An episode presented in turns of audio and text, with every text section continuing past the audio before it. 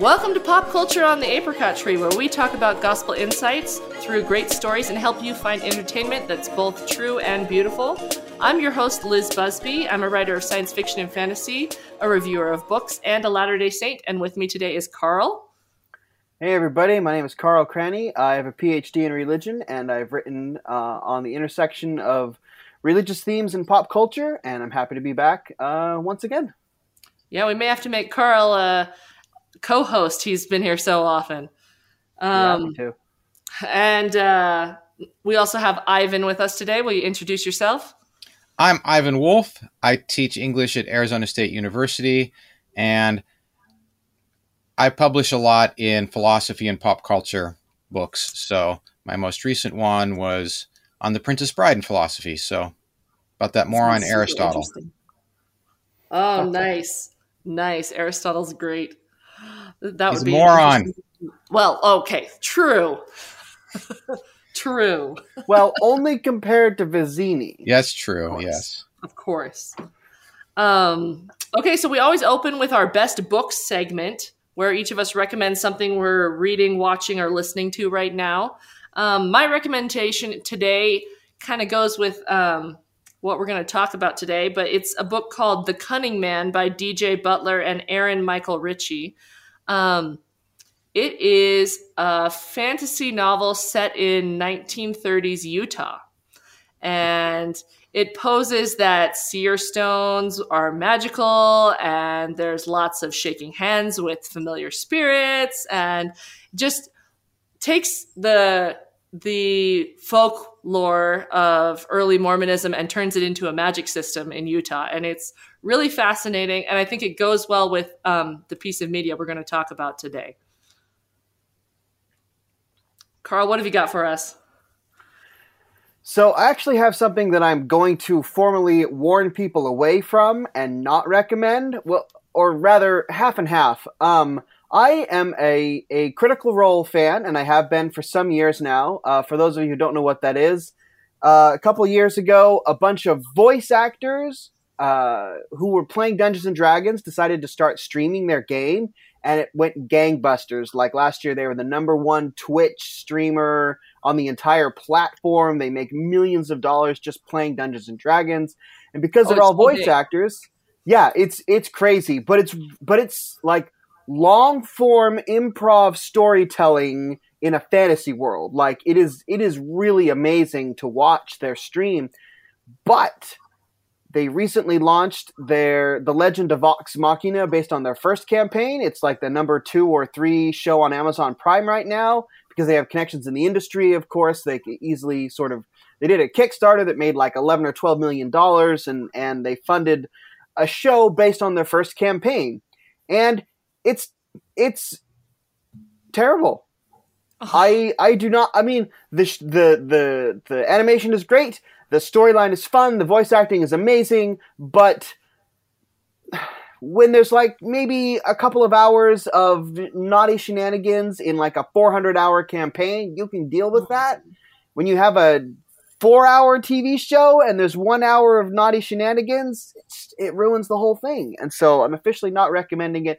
I did go read their comic books.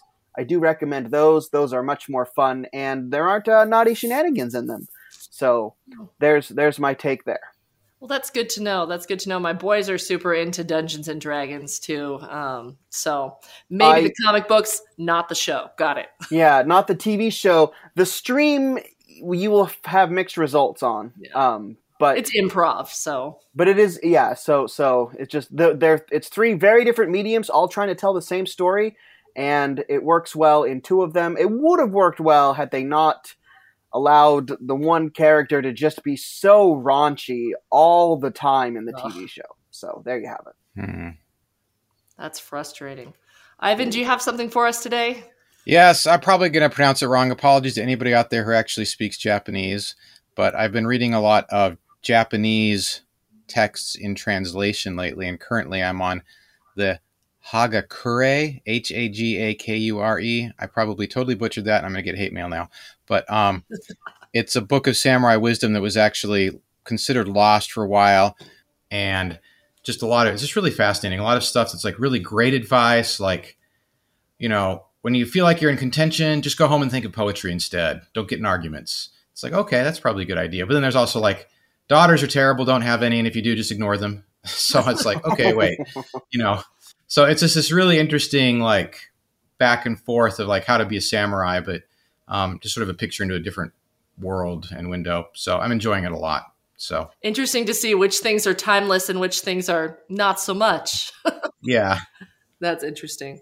I read the Benedict option, uh, or uh, sorry, the the Saint Benedict's not the Benedict option, the book, but the actual book by Saint Benedict on how to run a Christian monastery, and it was really okay, interesting yeah. to to see like, oh, this is some pretty like stuff that is useful for us Christians in the two in the in 2022 and then other stuff, I was like, mm, probably not going to incorporate that particular way of reading the Psalms daily into my life because uh, I'm not a you know Benedictine monk. Yeah. So you're not going to you know get up and pray, sing the chant seven times a day. Yep.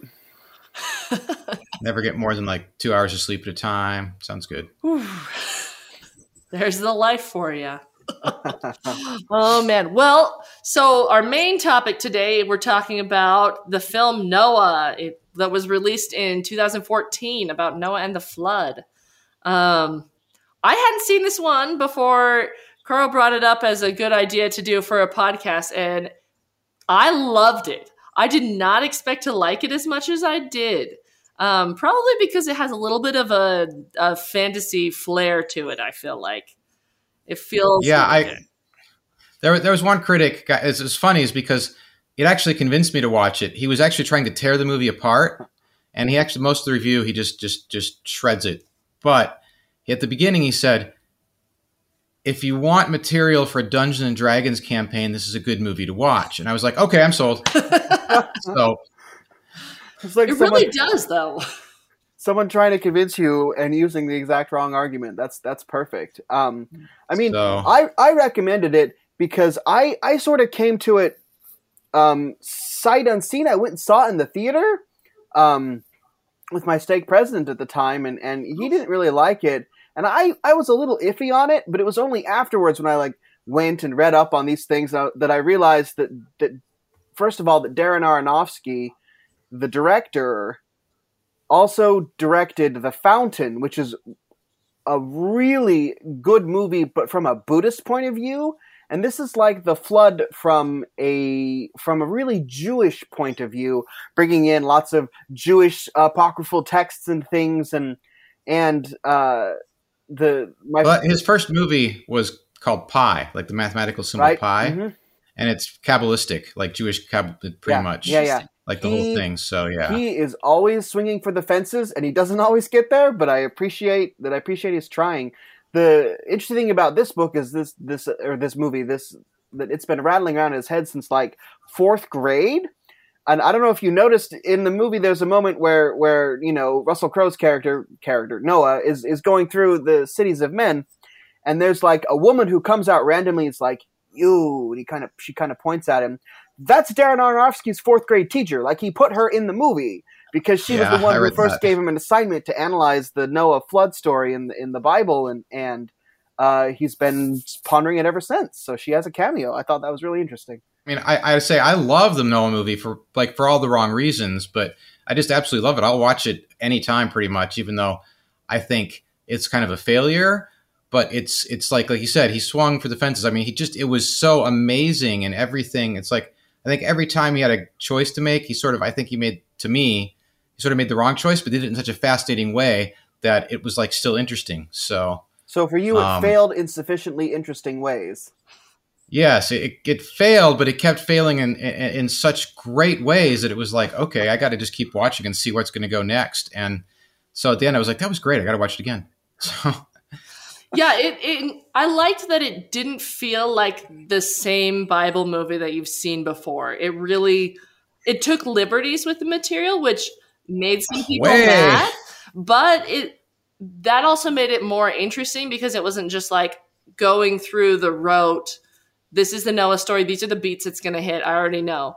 And it hits the beats in surprising ways. Like you get to the end where Noah is drunk at the end. I was like, they incorporated that Noah's supposed to invented have invented wine. Like I didn't know that was going to end up here. Like it, it just looks. Well, he's, he's he's all over the place. I mean, he's incorporating stuff from like Book of Enoch, from Gnostic texts, from Kabbalah. I mean, he's like all over the place. I mean, he just sort of like grabbed everything and just threw it all in and mixed it up. And I mean, he changed a lot, like with the Watchers. I mean, that's straight from the Book of One First Enoch, but it's not anything like really what's in the Book of First Enoch. Yeah. Other than, you know, maybe there, there's a brief reference in in the Book of First Enoch where it says the Watchers were punished and they were cast down. And the translation is different whether it's over or covered, whether they were put on top of or whether they were covered with rocks and veiled in darkness, which is supposed to be more like they were just sent to hell, is, is what it is. But I mean, that idea, like where you take the translation where it says covered with rocks and veiled in darkness, that kind of works. But in the movie, they're they're punished for giving humans technology, whereas in, in Enoch, they're they give humans the weapons of war, but the real reason they're punished is because they had sex with a bunch of women and produced these like you know horrible offspring that were you know so it's like he took the sort of the idea of these fallen watcher angels but then just went in a really different direction with it yeah for sure i find so. i actually find their story a part of the like that sort of subplot one of the most compelling mm-hmm. parts mm-hmm. of the movie these these beings who had pity on on fallen man and and really got put through the wringer for defying the creator um, and it's interesting. I don't know if any of you noticed, like the word God never shows up in the entire movie. It's always oh, yeah. the creator.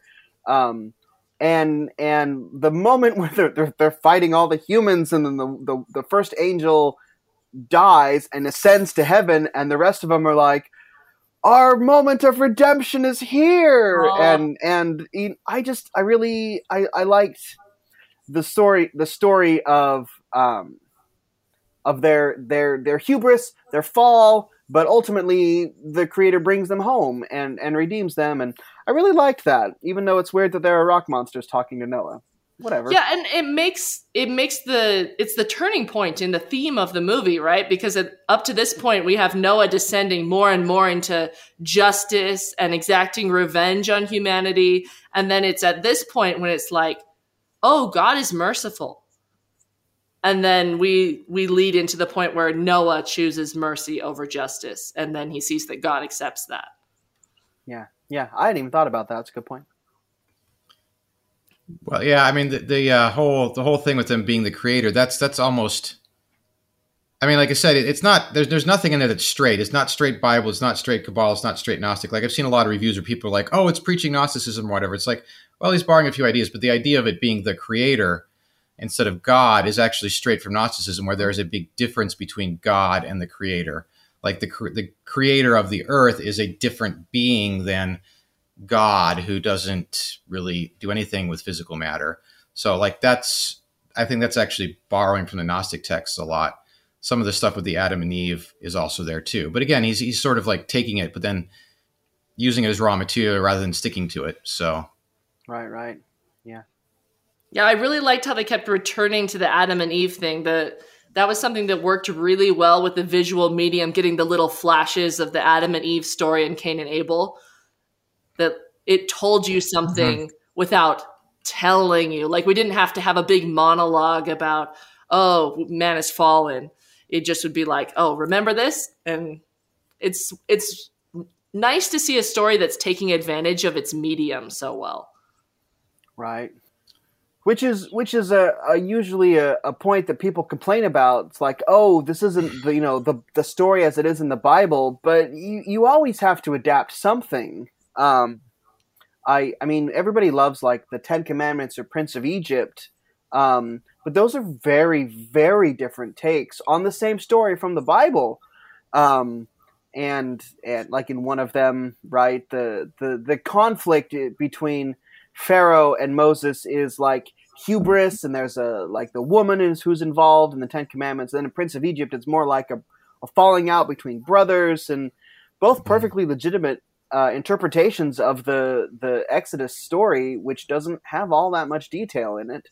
Um, so you so you have to. I, I'm never one who thinks that like, oh, they didn't stick to the text. Well, they're gonna you're gonna have to make adjustments, and uh, I I There- There's not much text there, although Right. yeah, I read one interview with the screenwriter. He's like, "Oh, but we stuck to it as close as we could." But you know, Sort of. even some of the stuff they changed, like in the Oh. Bible, no- all of Noah's sons have wives. Like that's actually one of the things, like where I think that, like, whenever he makes a choice, he does something that like fails. Like, but you know, so in the movie, there's that one spot where I was like, okay, you know, the son goes in, he finds that girl in the pit of bodies, gives her some food, they try to escape, and I, you know, I get why the director You think for sure that that's going to be it? Oh, this is how it's yeah, going like to work okay, out. so you know, because it's like, well, okay, yeah. I mean, there, there's so little in the text; they have to obviously expand. So there, there's very few times they actually flat out violate the text, but that's one of the times where they just flat out violate the text. You're like, okay, here's how at least one son's going to get his wife. Nope, we're going to kill her off so we can show that Noah's gone crazy. But I and- think and that so- works. Well, to me, it was really interesting, but it was still, I still think it was a failure. Yeah, it is a it is a violation of the biblical text, but the reason it worked for me is because it is so shocking because you know it's supposed to end up that way and then the text stabs you in the back because you had these expectations. Yeah. So for, so for me, I mean, I don't mind adding and even twisting things or giving a viewpoint, but for me, it was just like, eh, no, I, I think they should have saved her just to stick as close as they could. But you know, that's just me. That's to me, it was just like it was a failure, but it was a really interesting failure because thematically, it, it, it highlighted a whole bunch of stuff. But at the same time, you know, I don't know. Yeah. I guess his It- his two sons are gonna have to marry their nieces. I don't know. I think when you're doing an adaptation of a scriptural story, obviously you do have to change things, and it really depends on what your purpose is. Because we've seen like the church's Bible films, they're very careful to stick to only what's in the text and the Book of Mormon ones. And I think they're trying to make something that can outlast whatever current interpretation you have, right? Wow. You want these all the money you spent filming the New Testament and filming the Book of Mormon films, you want that to last for 30 years before you have to make another one. And if you include lots of interesting twists and interpretations and then those don't age well, Well, plus the, the church's videos are devotional. No, it Yeah, was not true. a devotional work. yeah, and that's a different thing. Like, because then you have works of entertainment that are still devotional. Like, you could argue that the Ten Commandments is still supposed to be pretty devotional, and something like The Chosen, right? The Chosen takes a lot of liberties, but it still has to stay true to the Bible story because it is trying to be a, a faith promoting. Yeah, the Chosen is kind of like in that half thing between devotional and entertainment. Whereas Noah just went for entertainment. It just like went, I'm just going to go straight up, you know, rock your world with with uh, special effects and and just have really cool battle scenes and not even care about the devotional stuff, which is fine. I mean, if that's what the you know your vision is and the muse tells you to do, then go for it. I'm gonna I'm gonna disagree with your assessment that the spectrum is between entertainment and devotional. Like I, Well, one of the reasons I really So go ahead. en- enjoy this this this movie is because he's really trying to ask some good questions, and and one of the questions is is man worth saving, and because he doesn't want the creator to be like uh, a character who's like walking and talking or, or whatever, um, he has to put that theme that sort of that decision in Noah's hands. And, and that leads to some of the decisions he makes about you know the, the different wives and the fact that um, you know, Ila is barren, uh, at least for you know first two thirds of the movie. Um, so so that we can ha- ask the question: Is mankind worth saving? And and that's not devotional, but it's not strictly entertainment either. He's he's meditating on that question: Is man worth saving? Well- and and I find that it's a deeply fascinating cinematic meditation. It's not mindless entertainment. I mean, there's there's mindless entertainment. Sure. I mean, eh, for me, devotional it's like something that's meant to increase faith and increase your devotion to a particular thing. Whereas Noah, he's he's going to trying to get you to think about stuff, but he's not necessarily trying to necessarily get you to be more kabbalistic or anything. You know. Yeah. sure, sure, sure, sure. True, true. Um, but I feel like this movie really captured. lo- Often, we're when we read the Old Testament, we're kind of upset about lots of people get destroyed in the Old Mhm. Testament over and over and over. We have the flood, we have Sodom and Gomorrah, we have the Israelites destroying all the Canaanites. We have lots of mass murder. Um, and I think one of the things that this film really accomplished is to show, like, to really make you feel, yeah, I I want these people to be destroyed. Like this this is bad. See, to me, Like, that's it really that's- makes you viscerally Yeah. feel that in a way that you don't when you read the Bible. See, to me, that's one of the more interesting failures of the movie is that I don't think it establishes that enough in the sense that, mm-hmm. um, like, other than the the brief um, visit Noah has to the the encampment outside, I mean, the, the, what, I, what I really wanted to see, honestly, was more world building in the beginning of the movie. I mean, we spent so much time in just mm. the desolate wastes, which I can get why he chose that because he's trying to more focus on Noah and how it was appearing to Noah and his family. But other than that brief CGI globe covering where it shows all the cities sort of propping up, we don't actually get a real good sense of just how depraved, how wicked, how much awful the cities are, how much strip mining is really going on. We really needed to have like some scenes and some just, you know, huge empire, city towers, skyscrapers, whatever. You know, I, I just feels like it's sort of like off screen, all this bad stuff's happening. We never really see it and, until about halfway through the movie. We get a brief little glimpse of it.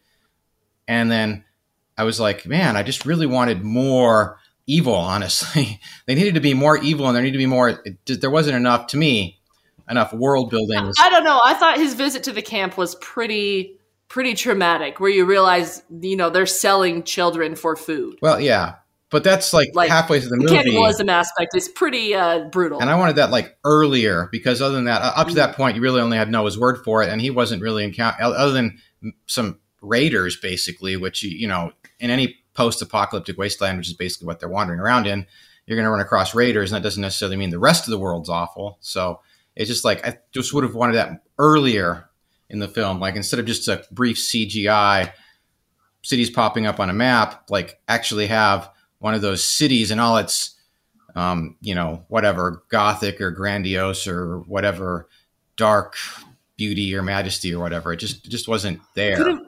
And I just it could have been time, like where he finds his wife. That's what I was wondering about half the movie. I was like, where where did Noah find his wife? Oh, yeah. If everybody's like evil. That's, That's true. Fair point. That could have been a place to put it been interesting to me because also I think the the character of Tubal Cain is not like a, a scene chewing, totally evil, depraved bad guy. Like there there's some hints of um uh you you Ray Winstone plays him sympathetic enough like you kind of see his point of view like the the moment where he's prays to God and says am I not a man made in your image why won't you speak to me like there there's there's some interesting stuff going on with that character as well. Um, that that yeah nuances the whole how evil are people or to what extent are they completely you know uh, to use the calvinist term like totally depraved mm-hmm. uh, anyway i i like the character of, of tubal cain as a I as really a foil for for a lot of of Noah's sort of philosophy and things. Yeah, no, he was he was very well acted. I mean, I'd like to think like Nick Nolte did one of the voices for the Rock Monsters. I for you know one of the Rock Angels. Like if he'd done that yeah. thing, he would have just been chewing the scenery, and it would have been like you know because that's why how he does bad guys. And so I was right. thinking of that. Like if Nick Nolte had been playing Tubal Cain, then it would have just been completely that there you know there was much more ambiguity in the performance we do have. So anyway, just a thought I had. But so getting back to the question of like adaptation of biblical stories, one question that I had as I watched the movie was, would I show this to my kids? Definitely not the younger kids. It's a little too violent for them. Um, but I was wondering how how it plays as a, a movie to kind of embody the story to them because a lot of times reading the scriptures can be kind of dry for kids. But on the other hand, sometimes when you show them a movie version that doesn't really match the scriptures, the movie version sticks and the scripture version doesn't. Um, I there was a girl in my ward growing up who had seen the Living Scriptures version of the Prodigal Son, and we had an argument for about 10 minutes in Sunday school about who saw him first. And it was the dog. She was sure it was the dog. And I was like, there's no dog in the scriptures. There's there's not. Well, that's that. so sometimes, with depending on how young they are, like these details that are in the adaptation stick and are more important. The one thing I than, thought it like, got really right that was just dead on was actually how the ark looked. I mean, in the in the movie, the ark was basically a giant box. You know, usually you see like the ship with a rudder, and it's got like you know, it's it's curved in the ends. And this one is like, no, it's a box because that's how it's in the scriptures if you actually look at how it's described in the directions the Lord gives to Noah, it's a box. It's a big box because the idea is this is just going to be, you know, water coming from the sky, water coming from the ground. It's all violent. All they can do is just get in the box and wait it out. They're not going to be sailing.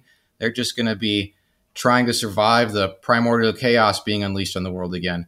And that's exactly, you know, that's exactly what it is in the scriptures. And so the movie actually really, I, when I saw the actual design of the ark, I was like, finally, there's actually a movie that gets the ark design right. Everybody else wants to draw it like a boat, you know? Right, right. That is interesting. Which is, uh, yeah. I thought a good element of world building was having the the watchers building it with them because it seems like it would be Uh-huh. really hard to build something that big with just you know whatever six people, eight people. Right, right. It's easy to strip a strip a, a tree when you're a rock monster. You just go. Yeah. yep. I thought the rock monsters were the coolest thing, but yeah, really I was were. like, I love the rock monsters. Yeah. So They were the best part. To to to answer your question, um, uh, Liz, about would I show it to my kids? It kind of goes back to the question about like what is the n- what is the nature of this movie, uh, the the devotional entertainment spectrum. I think it's a it's a thinking movie. I don't know that I would substitute it for a devotional approach in in any way, shape, or form. But I also think like there's some pretty serious themes here, and I would want them to be old and mature enough to understand those themes. Like, uh, uh, and I don't think this that's something that your average twelve year old is really going to quite be ready for. I mean, the rock monsters would be cool. There are some glowing rocks and stuff, but like the part at the end where he's about to murder his two granddaughters, like this is this is some heavy stuff, and I would want someone to be emotionally mature enough to handle the questions that Ar- Aronofsky is asking of us through this movie, Um, because they are not easily answered or questions that broker simple responses. Yeah, I mean he's pulling in right the Abraham and Isaac story at that point, Yup. right? It's very much like and that's a question that has stumped philosophers for a long time. People have written books and books and books on how does this work with the way we understand God? How can we worship a God who would ask this? I have a son named Noah, just in case. Me too. So, but like I found, like we agonized over that that name for months, honestly, and then we finally chose it, and then we started noticing like everybody in his grade is named Noah too, and it's like was the most popular baby name for like for boys for like five years in a row. Yeah. Came around So- again. Well, at least it's a good name in the year when you're studying the Old Testament. When you study Book of Mormon, then it's not a great name.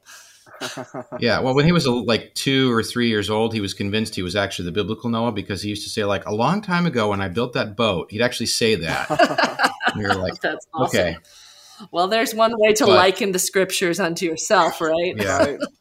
That goes Oh. back to but the. I don't know if it's the That goes back to the fountain and reincarnation and stuff. That's a that's a Yeah. different movie. That's a whole different thing. yeah. We're like, yeah, maybe he was reincarnated. You never know. Uh, Yeah, let's not get into. But yeah, like with the kids, I'd probably yeah, I'd probably wait till they were older. I mean, it would just depend on the kid too. Like if, if the kid was 12 and seemed to be able to take it, I'd probably do it. Let him watch it and just Sure. but I make sure I talk with him. Like Yeah, I think that's the one thing I try to do. Like my my dad was absolutely amazing about always like every movie we saw, even something like Over the Top by Sylvester Stallone, which is an arm wrestling movie that's obscure. Like my dad would talk with us about it afterwards and be like, "Well, what did you learn from this? And what did they do? And what did we, you know?" And so, you know, I always make sure you don't just show it to them, but just ask them questions like, "What's going on? What do you think about this? Did this make any sense?" yeah, I If your dad is I having feel those like questions about over the top. You have a good dad there, Ivan. That's great. That's such a that's that's a weird movie too, but it's it's fun. Yeah, I was gonna say I feel like that's where a lot of people who are very offended or stressed about movies like Noah come at it from the perspective of the movie has to stand all on its own and we don't talk about it at all. And if that doesn't convey what I want it to convey, then it's a bad movie. Okay, so one thing that's interesting in the movie is where they have uh, Methuselah, and there's kind of this concept of priesthood and power that he has. It's really interesting. What was you guys' thoughts on the portrayal of his power in the movie? Well, like I said earlier, the review uh, that it's a great setting for Dungeons and Dragons. I mean, that's basically what it was. Is it was magic. I mean, we had the whole the snake shed its skin, which one of the script I found one of the screenwriters saying for them that was like the moment they kept that in there because like that's the moment the snake goes to the side of evil, so it sheds its good side and leaves it behind and goes on as, as the evil serpent. And so, like in the movie, you even see like one of the Adam and Eve figures bows down to touch it when they're still in their incorrupted state. So it's like they're all glowy beings and stuff. And uh, so, which probably has to do with the Zohar, which is the, the mineral, which it comes is a, a glowy thing in the Bible. It's like when it talks about brightness in a couple spots, it's like it's also the name of a Kabbalistic text about being enlightened and moving on. So, uh, you know, it, it, touches the skin, so it's like the goods part. This this good skin, which, but which was touched by a magical being, is imbued with this magical power, and you know, so it'd be like some sort of like you know, in Dungeons and Dragons, it'd be one of those rare artifacts or something you'd track down to, gives you or whatever. power. But Sure, sure. Um, and the fact they would take the snake skin and wrap it around their hands, I think, is a pretty clear reference to Jewish tefillin. Um, uh, and I don't think Darren Aronofsky is. Uh, I'm pretty sure he's not Orthodox Jewish. Um, he's he, I think he's more agnostic from what I've read. well, yeah, sure, sure, but I mean, you could be agnostic and and You could be agnostic um, Jewish. That's a thing. Well, yeah, Oh, that's right, what right. Harold Bloom said he was. I remember when Harold Bloom was like, "I can't judge Joseph Smith because I'm an agnostic Jew."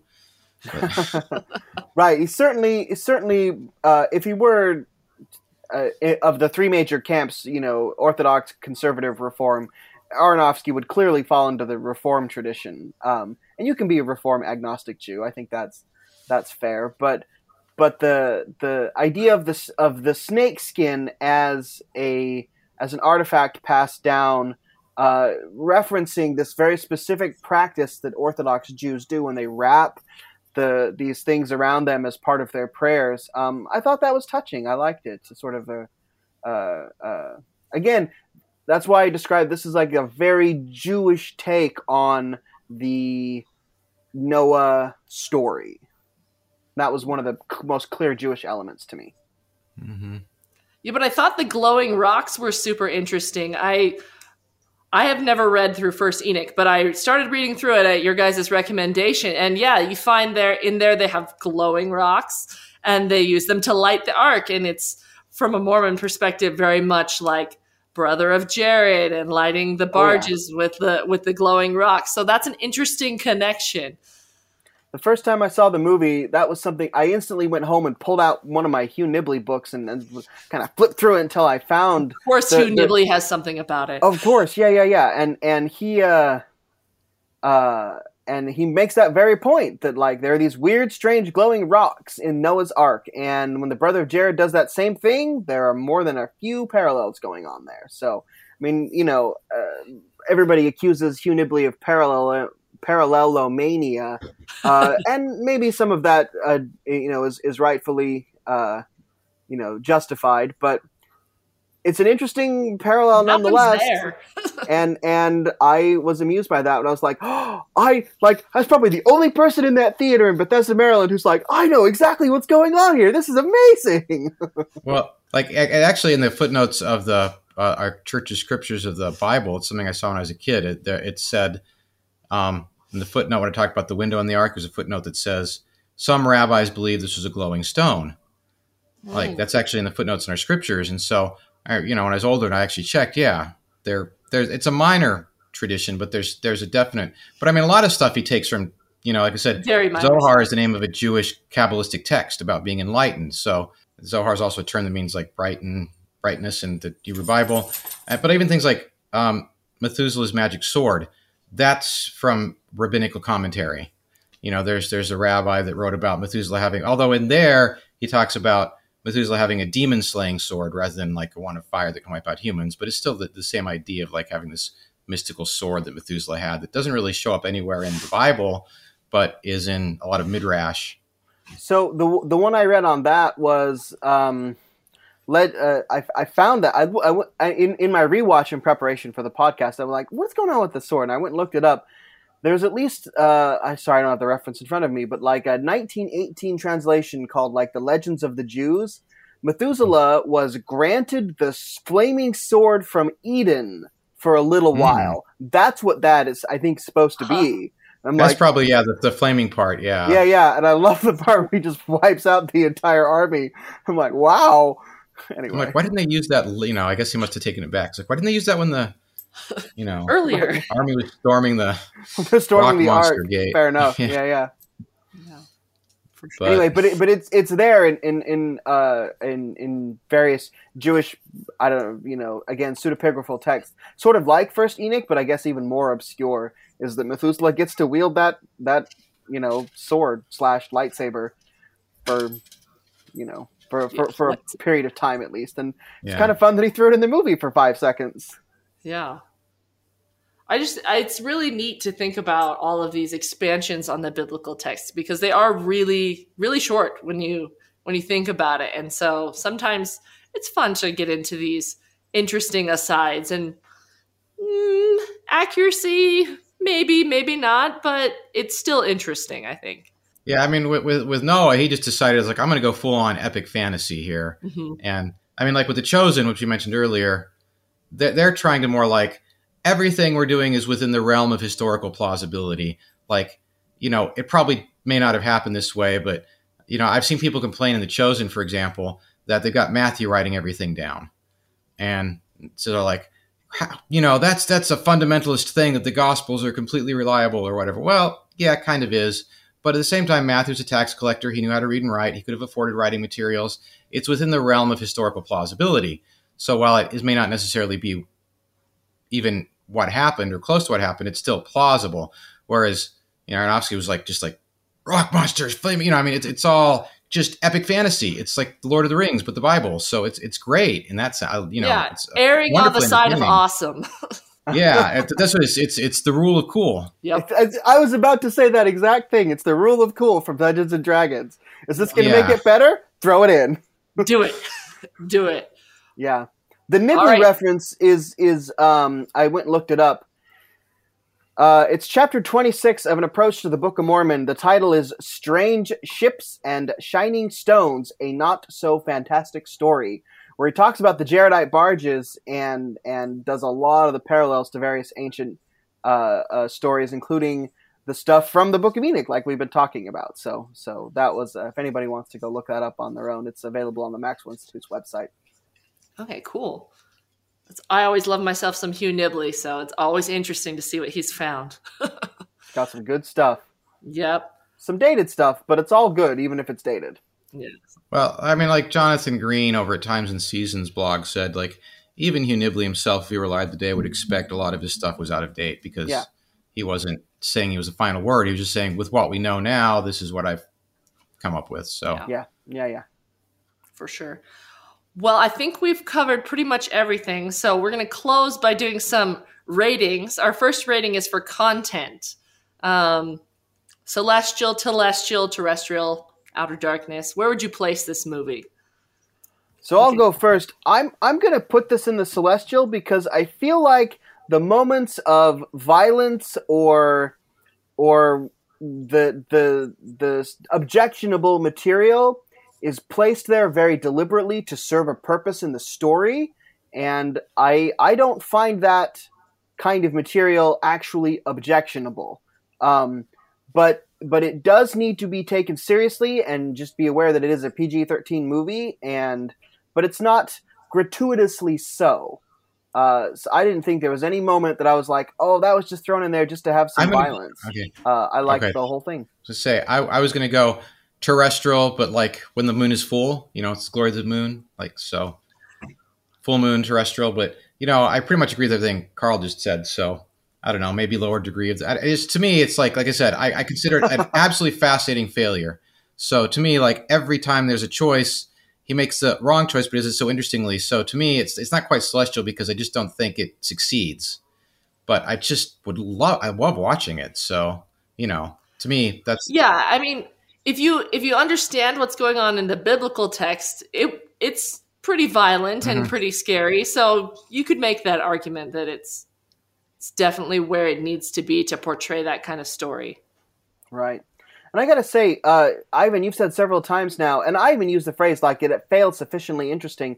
I gotta say, on the rewatch, I my opinion of it has changed. I think it succeeds more than it than it fails. Um, but that was not my initial reaction when I watched it first in the theaters. So so that's Well- interesting. It, it stands up to rewatch, at least for me. Oh, I'd rewatch it. Yeah, going second. on that, let's talk about the artistic merit. Where would you rate it? One to five popcorn balls.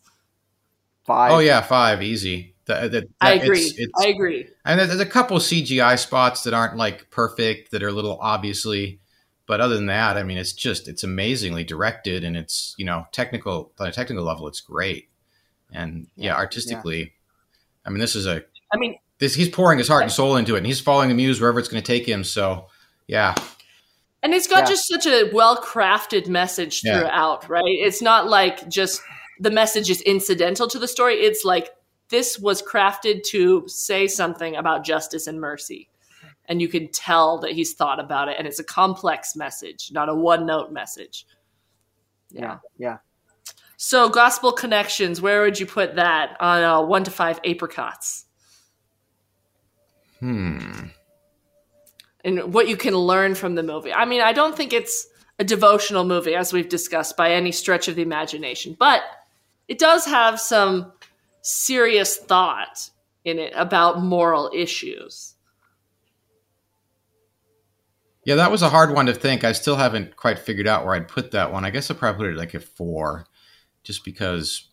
I mean, yeah, it- it's definitely a great conversation starter. So even though you know, I think, like I said, a fascinating failure is a movie. I think it would be actually a really great movie for with the right crowd to actually really get into some seriously interesting discussions. So Yeah. I, I would agree with a four as well because I think it would create seriously interesting discussions. But part of those discussions is the the fact that uh, large chunks of it are kind of not morally edifying, like and, and in interesting ways though. Uh, and and it presents again this question, like the moment where where Noah goes to the camp, and and there's just a uh, just a, a little. It's almost a cameo of himself. Like they got Russell Crowe. He looks at one of the guys who's there, like eating animals and selling children and doing all these horrible, terrible things. And the, the person looks at him, and it's himself. Um, and so he's he's trying. Uh, you know, Aronofsky is is trying to talk about you know almost the question for Noah: Am I worth saving? And and that is an interesting uh, and sort of a dark uh, view of of that question: Is mankind worth saving? A very personalized version of that.